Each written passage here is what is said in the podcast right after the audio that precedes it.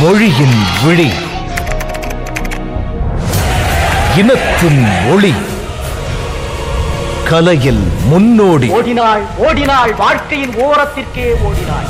கழக கண்மணிகளாம் என் அன்பு உடன்பிறப்புகளே. அரசியல் தலைவன். தம்பி உடையான். கடைக்கு அஞ்சானுங்களை கருணாநிதி என்னும் நான் இலக்கிய புலவன் என் உயிரினும் மேலான அன்பு உடன்பிறப்பு என்றும் முதல்வன். கருணாநிதியினுடைய வழித்தோன்றல்கள் இருக்கத்தான் செய்கிறார்கள். ஒரு கருணாநிதி போனாலும் பாரத் உயர்கல்வி மற்றும் ஆராய்ச்சி நிறுவனம் வழங்கும் முத்தமிழறிஞர் கலைஞரின் நெஞ்சுக்கு நீதி தமிழ் தலைவனின் வரலாறு. பவர்ட் பை அனுஜ் டைல்ஸ் தங்கமக்மாத் நல்லெண்ணெய். அண்ணாவின் பேருரையுடன் ஆயிரத்தி தொள்ளாயிரத்தி நாற்பத்தி ஒன்பது செப்டம்பர் பதினேழாம் நாள் சென்னையில் திமுக கழகத்தின் தொடக்க கூட்டம் நடைபெற்றது. என்றாலும் அக்டோபர் பதினேழாம் நாள் தான் தமிழ்நாடெங்கும் கழக அமைப்புகளின் தொடக்க விழா பொதுக்கூட்டங்கள் நடைபெற்றன. எளிமையும் இனிய சுபாவமும் பண்பும் கொண்ட தலைமைதான் ஒரு இயக்கத்திற்கு தேவை என்ற உணர்வு எனக்கு அப்போதே ஏற்பட்டது. அந்த எண்ணத்தை நிறைவு செய்த அண்ணாதான் எனக்கு அரசியல் தலைவரானார். புகைவண்டி நிலைய பெயர் பலகைகளில் ஊரின் பெயர் இந்தியில் முதல் வரிசையில் எழுதப்பட்டிருப்பதை எதிர்த்து பெரியாரும் திராவிட முன்னேற்ற கழகத்தினரும் தனித்தனியே போர்க்கொடி உயர்த்தினர் பெரியாரின் காரை கடந்து எங்கள் ஊர்வலம் நகர்ந்தபோது என் கண்களில் தெப்பக்குளத்துக்கு அருகே உள்ள அஞ்சல் நிலையம் தென்பட்டது. அத்துடன் முதல் வரிசையில் மின்னிய இந்தி எழுத்துக்களையும் ஆத்திரத்துடன் நோக்கினேன்.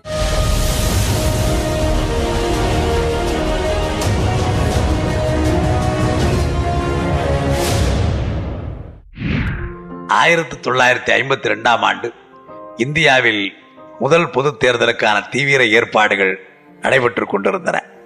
பொது தேர்தலை பற்றி யோசிக்கவும் கழகத்தின் எதிர்கால திட்டங்கள் செயல்முறைகள் பற்றி விவாதிக்கவும். ஆயிரத்தி தொள்ளாயிரத்தி ஐம்பத்தி ஒன்னாம் ஆண்டு நவம்பர் திங்கள் பதினேழாம் நாள் காலை மதுரையில் திமுக பொதுக்குழு உறுப்பினர் கூட்டம் அண்ணா அவர்கள் தலைமையில் கூடியது. காலையில் கூடிய பொதுக்குழு மறுநாள் காலையிலே தான் முடிவுற்றது. இடைவேளையே இல்லாமல் தொடர்ந்து விவாதங்கள் நடைபெற்றன. சென்னையில் நடைபெறும் மாநில மாநாட்டிற்கு தலைவர் திறப்பாளர் ஆகியவர்களின் பெயர்கள் தேர்ந்தெடுக்கப்பட்டன. கே கே நீலமேகம் அவர்கள் மாநாட்டு திறப்பாளருக்கு தோழர் ஈவி கே சம்பத்தின் பெயரை முன்மொழிந்தார். நான் மாநாட்டு திறப்பாளருக்கு நாவலர் நெடுஞ்செழியன் பெயரை முன்மொழிந்தேன். அதற்கிடையே அண்ணா அவர்கள் மாநாட்டு திறப்பாளராக கே கே நீலமேகம் அவர்களே இருக்கட்டும் என்று முடிவு கூறினார்கள். ஆகவே சென்னை மாநாட்டு தலைவராக அண்ணா அவர்களும் திறப்பாளராக பெரியவர் நீலமேகம் அவர்களும் கண்காட்சி திறப்பாளராக அண்ணன் சி பி சிற்றரசு அவர்களும் தேர்ந்தெடுக்கப்பட்டார்கள். முதல் பொது தேர்தலில் கலந்து கொள்வதை பற்றி நீண்ட நேர விவாதத்திற்கு பிறகு கீழ்கண்டவாறு தீர்மானிக்கப்பட்டது. திராவிடர்களின் கருத்தை அறியாமலும் திராவிடர்களின் ஜீவாதார உரிமைக்கு ஊர் செய்யும் வகையிலும் ஒரே கட்சியாரின் எதேச்சதிகார முறைப்படியும் தயாரிக்கப்பட்ட இந்திய அரசியல் சட்டத்தை திமுக கழகம் கண்டிப்பதன் அறிகுறியாக ஆயிரத்தி தொள்ளாயிரத்தி ஐம்பத்தி ரெண்டில் நடைபெறும் முதல் பொது தேர்தலில் திமுக கழகம் தன்னுடைய வேட்பாளர்களை நிறுத்துவதில்லை. திமுக கழகம் இந்த தேர்தலில் கம்யூனிஸ்டுகளையும் காங்கிரஸ் அல்லாத நாணயமுள்ள திறமைசாலிகளான முற்போக்கு கருத்தினரையும் ஆதரிப்பது. இந்த ஆதரவு கோரி தலைமை நிலையத்திற்கு வேட்பாளர் மனுக்களை அனுப்பி திமுக தலைமை நிலையம் குறிப்பிடும் ஒப்பந்தத்தில் கையொப்பமிடுகின்ற பொதுச் செயலாளர் அங்கீகாரம் பெற்றுள்ள வேட்பாளரை ஆதரிப்பது என்றும் முடிவுகள் மேற்கொள்ளப்பட்டன. ஒப்பந்தத்தில் கையெழுத்திட கம்யூனிஸ்டுகள் மறுத்துவிட்டனர். காங்கிரசும் கம்யூனிஸ்டும் திமுக ஒப்பந்தத்தில் கையெழுத்திட்ட வேட்பாளரும் போட்டி போட்ட இடங்களில் கழகம் ஒப்பந்தத்தில் கையெழுத்திட்டவர்களை ஆதரித்தது. காங்கிரசும் கம்யூனிஸ்டும் மட்டும் நேரடியாக போட்டியிட்ட இடங்களில் கழகம் கம்யூனிஸ்டை ஆதரித்தது.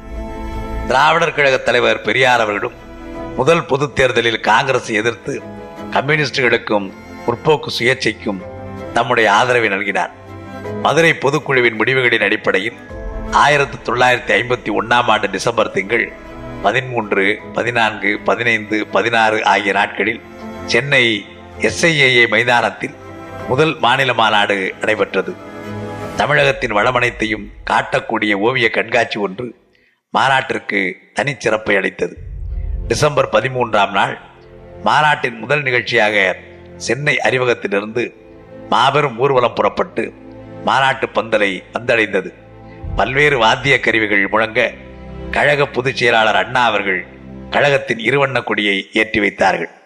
மறுநாள் நீலமேகம் அவர்கள் மாநாட்டை திறந்து வைத்து சொற்பொழிவாற்றிய பின்னர் மாநாட்டை தலைமையேற்று நடத்தி தருமாறு அண்ணா அவர்களை திரு என்விஎன் அவர்கள் முன்மொழிந்தார்கள்.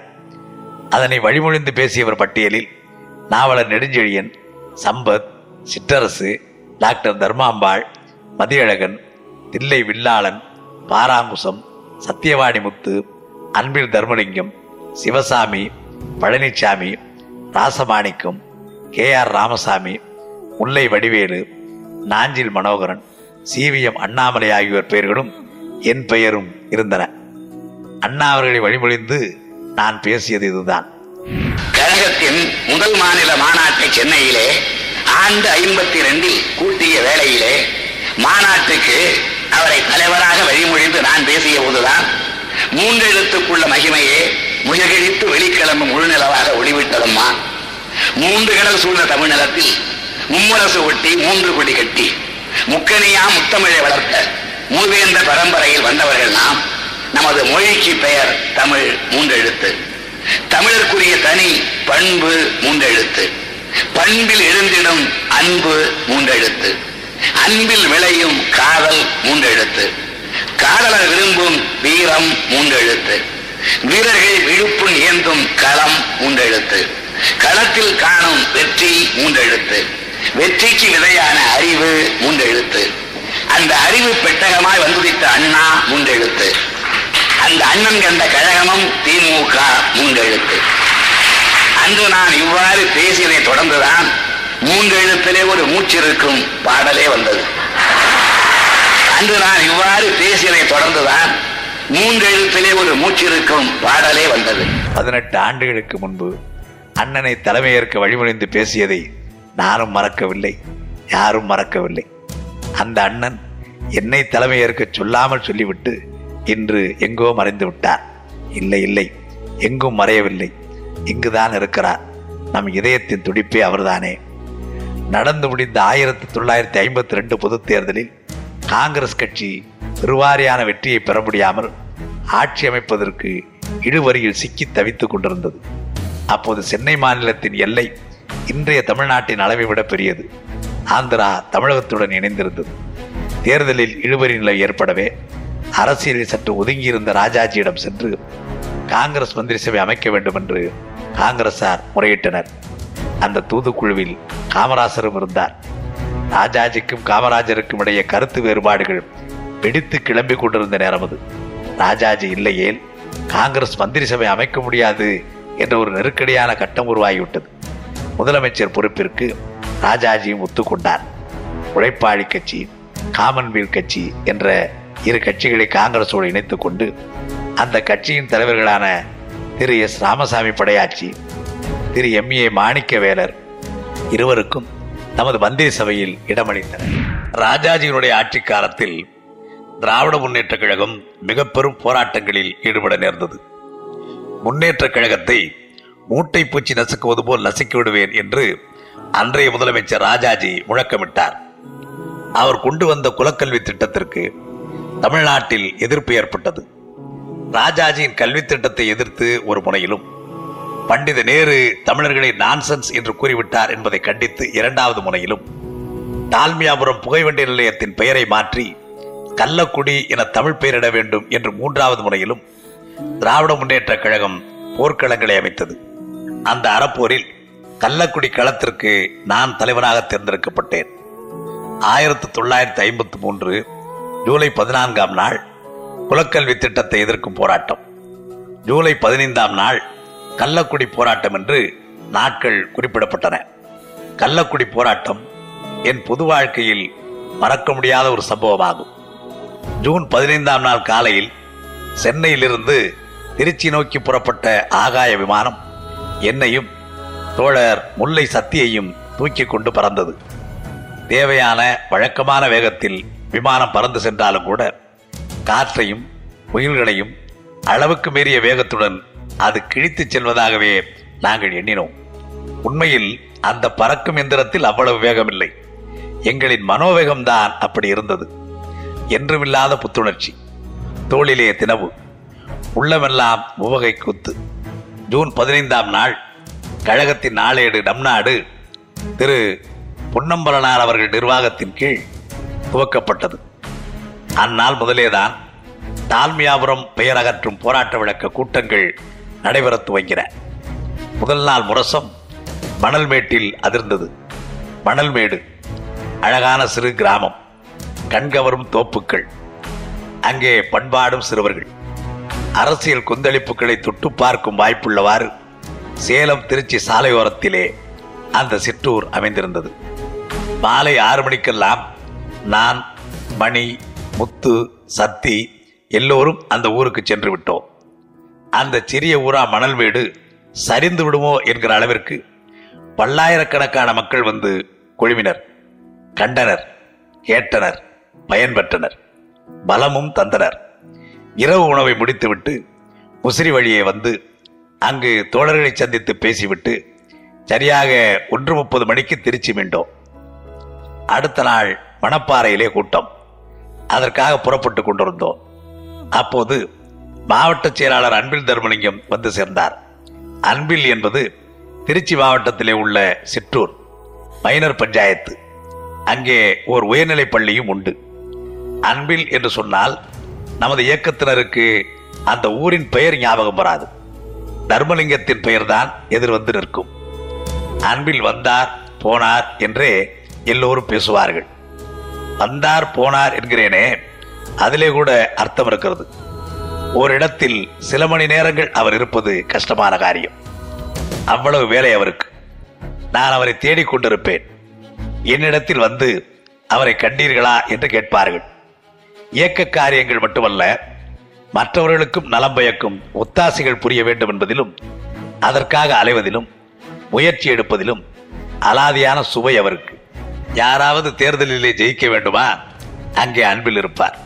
ஊதியம் இல்லாமல் கொள்கைக்கு முரண் ஏற்படாமல் யாரையும் எளிதில் நம்பி விடுவார். அதன் காரணமாக நம்பிக்கை மோசத்திற்கு ஆளாகி பிறகு தன்னையே நொந்து கொள்ளுகிற காட்சி நமக்கே பரிதாபமாயிருக்கும். சிலர் சில காரியத்தில் ஈடுபடுவார்கள் இடையிடையில் வேறு காரியங்களை கவனித்துக் கொள்வார்கள். நீங்கள் இப்போது கூட இங்கே பார்த்தீர்கள். இதெல்லாம் பேசுவார்கள் என்று அறிவிக்கின்ற மிக சாதாரண காரியத்தில் ஈடுபட்ட அப்துல் தர்மலிங்கம் இன்னார் பேசுவார் என்று சொல்லி முடித்ததும் வேறு வேறு பார்ப்பதற்கு பின்னாலே போய்விட்டு அவர் பேசி முடித்தவுடன் இன்னார் பேசுவார் என்று சொல்லுவார அவர் எங்கே என்று நாம் அவரோடு காத்திருக்க ஒருவரை பார்க்கிறோம்.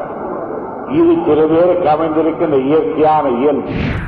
லால்குடி மாநாட்டிலே ஏறத்தாழ ஏழாயிரம் ரூபாய் மிச்சப்படுத்தி அந்த மாநாடு ஒரு எழுச்சி ஏடு என்ற மதிப்புரையை மாவட்டத்திற்கு தந்த பெருமை தோழர் அன்பிலை தலைவராக பெற்ற வரவேற்பு குழுவிற்குத்தான் சாரும்.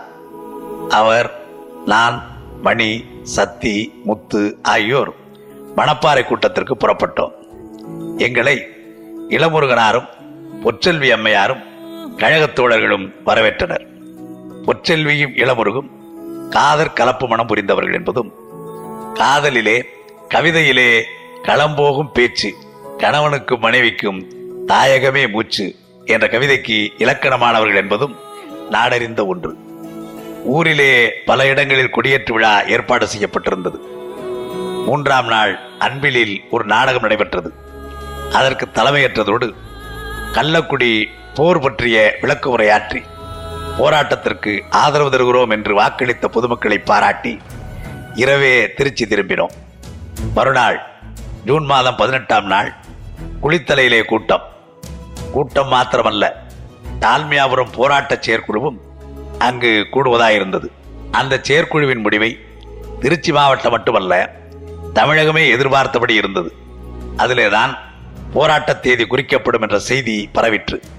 மாலை நான்கு மணிக்கு செயற்குழு உறுப்பினர்கள் நான் அன்பில் மணி இளமுருகு தம்புசாமி மாணிக்கம் குளித்தலை ராசா ஆகிய ஏழு பேர் கூடி இரண்டு மணி நேரத்திற்கு மேலாக போராட்ட சூழ்நிலைகளை பற்றி யோசித்தோம். ஜூலை பதினைந்து என்று போராட்ட தேதி குறிக்கப்பட்டது. எழுபத்தி ஐந்து ஆண்டின் முன்னே எழுந்தது வார் ஓர் இயக்கம். சர்பீட்டி தியாகராய பெரியவன் கண்ட திராவிட பேர் இயக்கம். உழுது பண்படுத்தி உரிய முறை நடவுரிட்டு காவல் செய்தால் அறுவடையின் போது அழுது புலம்ப தேவையில்லை. அந்நாள் தொட்டு இந்நாள் வரை பதப்படுத்தப்பட்ட நிலம் இது. பக்குவமடைந்த பூமி. அது திராவிட இயக்கம் திரட்டிய செல்வம். நெல் விதைத்தால் தவறு இங்கு புல் விளையாது கல்வி வேலை வாய்ப்புகளில் சமூக அடிப்படையே தேவை என்றும் நல்லதோர் இடஒதுக்கீடே நம் இயக்கம் வழக்கமாகும். அதனாலே ஆதிக்க உரி கூச்சல் எல்லாம் அரவம் ஒன்று தடிகண்டால் அடங்குதல் போல் அடங்கி போகும். அதனாலே ஆதிக்க உரி கூச்சல் எல்லாம் அரவம் ஒன்று தடிகண்டால் அடங்குதல் போல் அடங்கி போகும். சிறுநதிகள் வால் தூக்கி வாழல்ல வால் தூக்கி. சிறுநரிகள் வால் தூக்கி பொருதிடுவோம் வருகையெனில் சிங்க ஏறுகள் பாய்ந்தோடி புகையெடுக்கி பதுங்கிடுவோம். எலிகள் நடனம் ஆடும் இங்கே அதற்கு புலி சங்கந்தரு தங்கத்தமிழ் வங்கக்கடல் பொங்கும் இளம் சிங்க குரல் எங்கு மேல? ஒன்றே குலம் என்றே சொல்லி வாழ்ந்த இனம். கழக பெரும்படையின் முதற்களம் அமையும் வாய்ப்பை கள்ளக்குடி பெற்றது என்றாலும் நாள் குறித்த இடம் என்ற பெருமையை குளித்தலை பெற்றுவிட்டது. குளித்தலை இன்பம் கொஞ்சம் பேரூர். சிந்து பாடும் காவேரியின் ஓரத்திலே செழிப்பை சுமக்க முடியாமல் சேரன் ஏற்றிய கல்லை தூக்க முடியாமல் தலைகுடிந்த கனக விசையர்களைப் போல வளைந்து நிற்கும் வாழை மரச் சோலைகள் வளம் நிறைந்த பூமிகள் வாட்கண்ணும் வற்றாத வீரமும் படைத்த மறவர்கள் உழவும் வீதிகள். குளிரை இன்பம் என்று கூறுவர். குளிர் தழைத்த இடம்தான் குளிர் தழையாகி குளித்தலையாகி விட்டதோ என்னவோ. என்று ஐயுறும் வகையில் அமைந்த நல்லூர். தமிழகத்தில் எத்தனையோ குளித்தலைகள் இருக்கின்றன. ஜூன் இருபத்தி ஓராம் நாள் தமிழகமெங்கும் ராஜாஜி அவர்கள் கொண்டு வந்த கல்வி திட்டத்தை எதிர்த்து கழகத்தின் சார்பில் கண்டன நாள் கூட்டங்கள் நடத்துமாறு அறிவிக்கப்பட்டது. மூன்று மணி நேரம் சிறுவர்கள் படித்தால் போதும். மீதி நேரத்தில் அவரவர்களின் தகப்பனார் தொழில்களை கற்றுக்கொண்டால் போதுமானது என்பதே அந்த கல்வி திட்டமாகும். மிக கீழான ஜாதிக்காரர்கள் என்று சொல்லப்படுகிற நான் ஒத்துக்கொள்ள மாட்டேன். ஆனால் சொல்லப்படுகிற அந்த வகுப்பார்கள் எல்லாம் கலெக்டர்களாக வர முடிந்திருக்கிறது. அவர்கள் எல்லாம் ஐஏஎஸ்களாக இன்றைக்கு மாற முடிந்திருக்கிறது. அவர்கள் எல்லாம் டெப்டி கலெக்டர்களாக இன்றைக்கு வர முடிந்திருக்கிறது.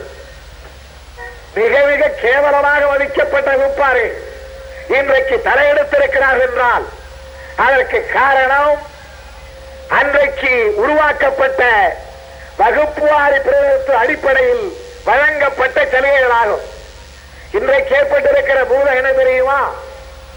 தகுதி திறமை அடிப்படையிலே தான்.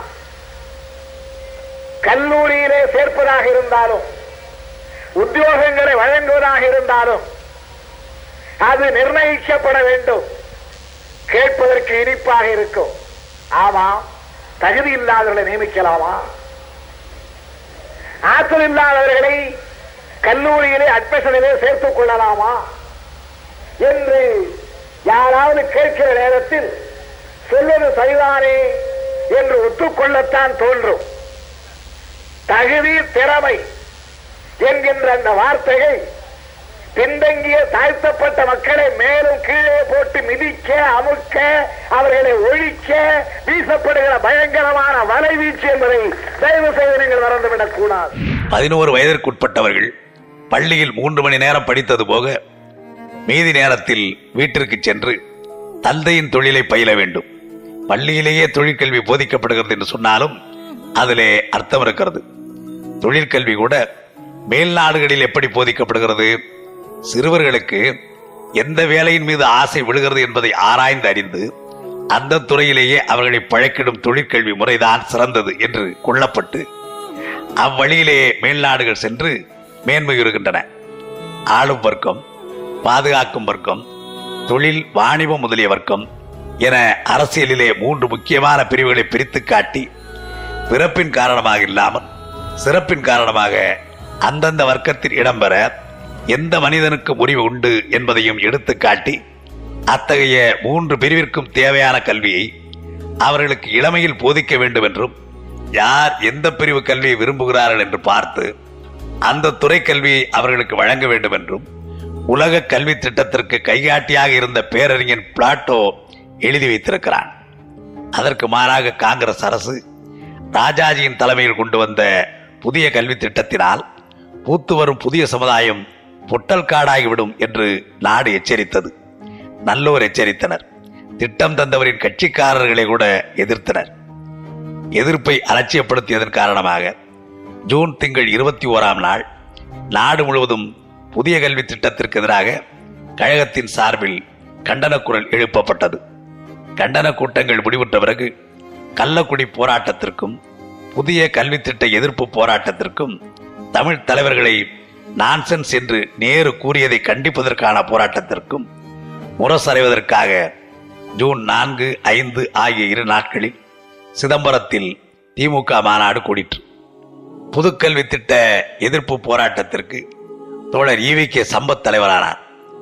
கள்ளக்குடி போராட்ட தலைவனாகிய நானும் அவரும் மாநாட்டில் பேசி பிறகு மாநாட்டில் பேரறிஞர் அண்ணா முழங்கினார் ஒரு தம்பியை கல்வி திட்ட போருக்கு அனுப்புகிறேன். மற்றொரு தம்பியை கள்ளக்குடி தளத்திற்கு அனுப்புகிறேன். களம் இரண்டோடு முடிவதில்லை நண்பர்களே.